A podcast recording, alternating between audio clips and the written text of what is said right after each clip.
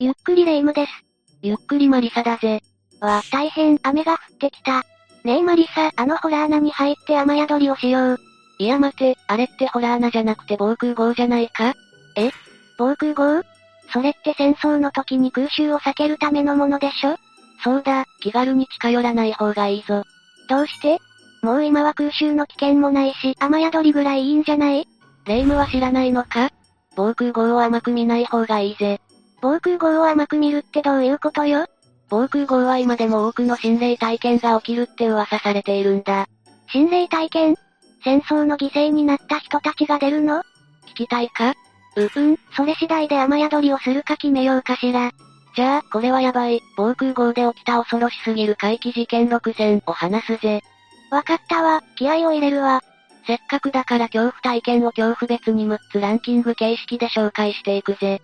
これ以上雨に当たりたくないから急いでちょうだい。第6位は自宅にあった防空壕だ。これは体験者が同じ町内に住む老人に、あんたの家に防空壕があるやろ？と突然言われたことで始まった話だ。え、自宅に防空壕？それって珍しくない？さっきのホラー穴みたいに近所の人たちが集まるイメージよ。調べてみたら意外と自宅に防空壕を持つ家もあったみたいだな。自宅に防空壕があるなんて安心ね。だけどいきなり自分がずっと住んでいた家に防空壕があったなんて聞かされたら、ちょっと怖くなってしまわないか？確かに、お母さんとかも知らなかったのかしら？その家は築70年以上だけど、体験主は住み始めてまだ6年ぐらいだったそうだ。最近よく聞く古民家に移り住んだみたいな感じね。そうなんだろうな。ご近所さんからそう聞いて、恐る恐る玄関で防空壕らしきものを探してみたらしいんだよ。すると、謎の地下に繋がる空間があったんだ。あったんだ、住んでても気づかないものなのね。引き戸みたいな作りになっていたから気づかなかったみたいだ。体験主はそんな地下空間を見つけたから中に入ってみることにしたんだ。わお、それは勇気がいるわね。中に入ってみると、男性のものと思われるシャツが見つかってショックを受けたらしい。誰かが中に入っていたってことだものね、生々しいわ。さらに段ボールで隠された空間があるのも見つけたんだ。恐る恐る段ボールの壁をぶち破くと、かなり奥まで地下空間は広がっていたそうだ。ただ狭いのと雲が多すぎて、それ以上奥への散策はやめることにしたらしい。それがいい気がするわ。だけどどうなっているのかも気になるわね。あとな、謎の炭も地下空間から大量に見つかったらしいんだ。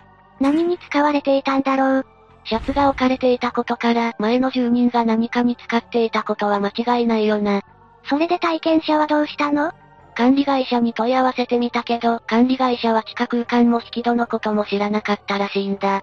だから本当に防空壕なのかどうか確かめる術もないようだ。謎を抱えながら住むのって、ちょっとドキドキしちゃうわね。だけど見方を変えれば、自宅に防空壕らしきものがあるのって最強だぜ。この間テレビで、これからは各家庭がシェルターを持つ時代が来るかもしれない、って言ってたぜ。シェルター？うちみたいな土地があるところはいいけど、マンションとかなら厳しくない？都会ほど厳しいよな。だからぜひ防空壕として活用できるものかどうか調べてもらって、せっかくの施設を活かしてほしいぜ。第5位は、防空壕にいた女性だ。これは結構有名な話なんだ。へえ、どんな話？語ってくれた時で20年以上も前のことだったんだけどな。体験者が当時まだ4歳の時のことだ。まあ、幼子じゃないのよ。おばあちゃんの家にお母さんと遊びに行く途中、防空壕があるのを見つけたんだ。中でいたずらしたとかではなく目撃しただけだぜ。うんうん、お母さんだって一緒にいたわけだしね。その夜、眠ったはずの体験者は不思議な体験をしたんだ。なぜか防空壕の中にいて、そこにはモンペ姿の骸骨があったらしい。モンペ？戦時中の昭和のものってことよねその骸骨はいきなり体験者の手を突然握ってきたらしいんだ。すると、なぜか風景は防空壕から草原へと変わった。どういうこと？そういう夢を見てるだけなんじゃないの？とりあえず最後まで聞いてくれ。その手の主は若い女性で、顔を見ると涙ぐんでいたらしい。何か辛い体験をしたのかしら、でも夢だしね。その時、体験者は母に起こされて目を覚ましたんだ。ほら、やっぱり夢落ちだ。だけど、目が覚めた場所は防空壕の中だった。もちろんおばあちゃんの家からは少し距離が離れていたぜ。どういうこと？誰が体験者をそこに連れて行ったの？体験者がいないことに気づいて、近所の人総出で探してやっと見つけたようなんだ。体験者は自分が見たことを必死にお母さんたちに話すも信じてもらえなかった。そりゃそうよ、骸骨が若い女性に変身したとか信じられる？だけど、おばあちゃんはおもむろに体験者に一枚の写真を見せたんだ。そこに写っていたのは紛れもなくさっき夢の中で会った女性だった。え？どういうこと？その女性は防空壕の中で亡くなったおばあちゃんの妹だったんだ。ちなみにそのことは体験者もお母さんも知らなかったようだ。そんな不思議なことがあるんだ。体験者が防空壕に気づいたから自分の存在を知って欲しかったのかもしれないわね。その後、体験者は防空壕にお花を備えたらしいぜ。忘れないで、というアピールだったのかしらね。おばあちゃんの妹からのメッセージを体験者が受け取ってしまったのかもしれないな。第4位は山にある防空壕だ。まず、レイムはこの事件を聞いたことあるか ?2001 年に起きた福岡県小6男児同級生、人未遂事件だ。え？記憶にないわ、どんな事件だっけ？小6男子の A 君が B 君を刺して重傷の傷を負わせてしまった事件だ。めった刺しというセンセーショナルな事件で全国でも報道されたぜ。一体何があったのよ？報道では嫌がらせって言われていたけど違うんじゃと語るのが今回の体験者だ。え、何か新事実を知っているの？この事件が起きる前、A 君 B 君も含めた友人と防空壕に肝試しに行ったんだ。体験者曰く、そこで体験した妙なことが影響して起きた事件じゃないかと思っているようだぜ。妙な体験って一体何よ？防空壕の奥から謎の発光体が見えたそうなんだ。はじめは針の先ぐらいの小ささだったのが、最終的にはドッジボール台まで大きく迫ってきたそうだ。え、やばいやばい、飲み込まれちゃう。パニックになったみんなは出口へと一斉に走ったらしいけど、光は追いかけてきたらしい。その光に向かってみんな石や木の枝を投げたりしたようだぜ。怖がってるのに結構大胆なことをするわね。必死に出口に来れたのは体験者ともう一人の友人だけだった。A 君と B 君の姿はなく、自転車は残されているからまだ防空壕の中にいる様子だったんだ。慌てて探しに行くと、気を失っている B 君を見つけたらしい。失神恐怖のあまり？それとも何かが起きたの？救出した時、B 君はしきりに首のあたりを気にしていたのが印象的だったそうだ。そしてそれから数日後、あの冒頭で話した事件が起きた。ねえ、防空壕の日、結局 A 君はどこにいたの？それがわからないままらしい。体験者が知る限り嫌がらせなんてなかったのにめった刺しが行われた。体験者はあの時に見た光が原因じゃないかと思っているそうだ。戦争で亡くなった人の呪いでも起きたの？これは体験者の仮説だけど、防空壕のあたりは合戦地でもあったらしいんだ。もしかしたら防空壕で見た光は、戦争で亡くなった人というよりは、合戦で犠牲にあった武士たちではと考えているようだぜ。防空壕に合戦地、いろいろ曰く付きだったのね。それで A 君と B 君はどうなったの ?A 君は事件後、一家でどこかに引っ越してしまったらしい。B 君は重傷を負ったけど無事回復して大人になった今は体験者の飲み友達だ。元気に回復してくれていてよかったわ。第3位は、糸数防空壕跡だ。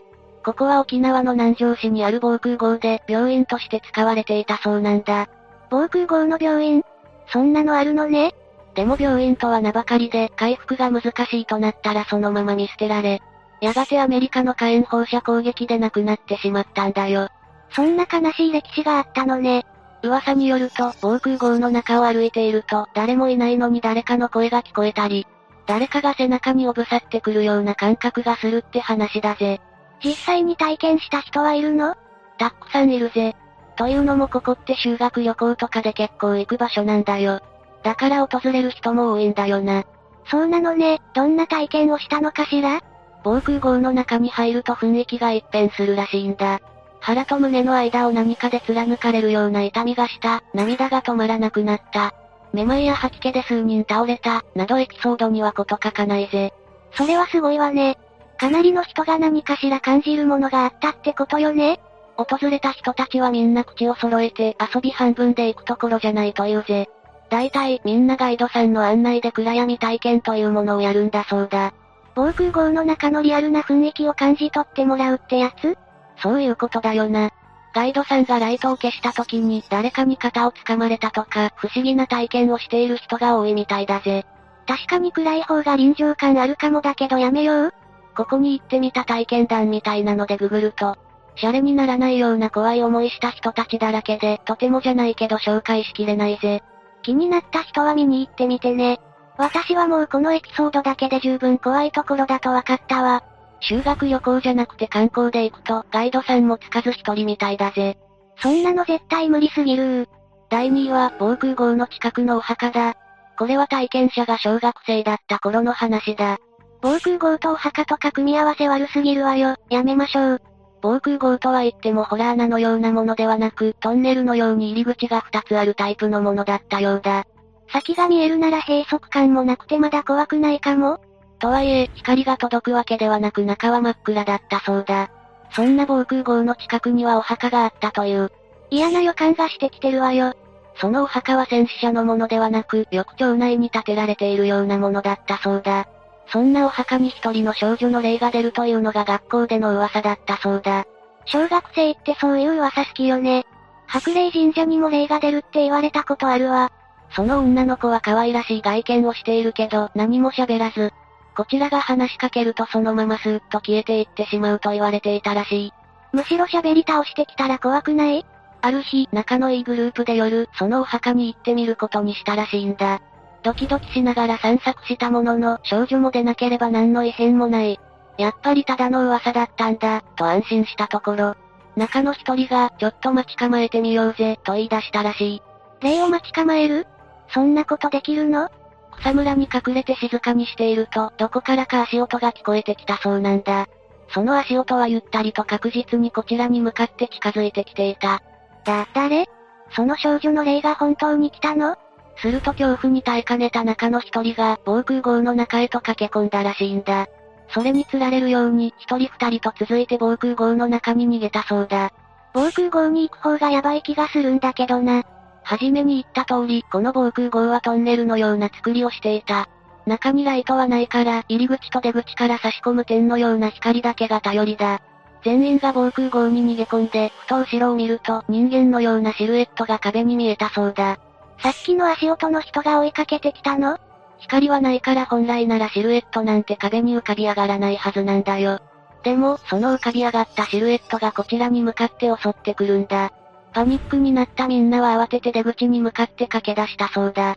振り返っても振り返っても、その謎のシルエットは追いかけてきていて、そのメンバーの中で一番家が近かったこの家に逃げ込むことで全員無事だったらしい。無事でよかったわね、安心したわ。その後、不思議なことは起きなかったらしいけど、今でもあれは何だったのかとたびたび思い出すことがあるみたいだぜ。噂のお墓に出る少女だったのか、それとも。最後、第1位はお堀の防空壕だ。最後は体験者が子供の頃に周りで起きた恐ろしい話だ。何？何が起きたのかしら？体験者の実家付近は軍需工場があったり、何度も空襲にあってたりで、いわゆる心霊スポットとして有名なところなんだそうだ。へえ、それは色々なエピソードに満ちていそう。特に体験者が家族から行くなと言われていたのが、昭和に再建されたお城のある公園だったそうだ。なんでも戦時中はそのお堀に横穴を掘って防空壕にしてたそうなんだよ。お城ってことはまた戦国時代も絡んでそうだし、やばそうなスポットね。そんなある日、愛犬を散歩させてたら急に雷雨が降り出したんだそうだ。雷にパニックになった愛犬は、この防空壕の中へ逃げ込んだらしい。ええー、でも犬には心霊スポットとかわからないものね。大型犬だったから体験者も引きずられるようにして中に入る羽目になったんだ。すると防空壕の奥に誰か人間がいるのが見えたらしい。ひぃ、誰なの？恐怖でパニックになった体験者は犬を置いて帰ってきてしまったらしいんだ。後からついてくるだろうと思ったものの、全然犬は帰ってこない。なんと翌日、無残な姿の愛犬が防空壕の中で見つかったらしい。嘘でしょ？その中にいた人が犯人よね？結局誰が犯人かはわからずじまいさ。防空壕でたたりが起きたとこの話は町内で有名になってしまったらしい。心霊スポットだったなら余計に話におひれが加わって広まりそうね。そんなある日、この噂を聞きつけて最近越してきたヤンキー兄弟が、防空壕の場所を案内しろ、と体験者に迫ってきたらしいんだ。怖いから逆らえず、でも防空壕に近づくのも嫌だったから近くまで案内して逃げたんだそうだ。それでその後はどうなったの？なんと、そのヤンキー兄弟は家に帰ってこなかったらしいんだ。愛犬の時と同じパターンじゃないのよ。翌日、弟の方は防空壕の中で亡くなっているのが発覚。兄は見つからないまま、一家はそのうち引っ越していってしまったらしい。この防空壕本当にヤバくない？体験者が連れて行った人が100発100中で亡くなってるじゃない。結局、その後は防空壕は埋め立てられて、お社みたいなものが建てられたらしい。町内の人たちもこのままじゃまずいと判断したのね。犬だけじゃなく、人間まで不審な亡くなり方をしてしまったらな。防空壕が埋められてからは、こういったおかしなことは起こらなくなったみたいだぜ。それならよかったわ。これでランキングの紹介は終わりだぜ。さあ、レイムどうする？え？何が？この話を聞いてもまだ防空壕で雨宿りをするっていうつもりか？それ以前にこの話を聞いてる間にすでにずぶ濡れだからね。話が興味深くてついつい最後まで濡れながら聞いちゃったけども。確かにな、早く風呂に入りたいぜ。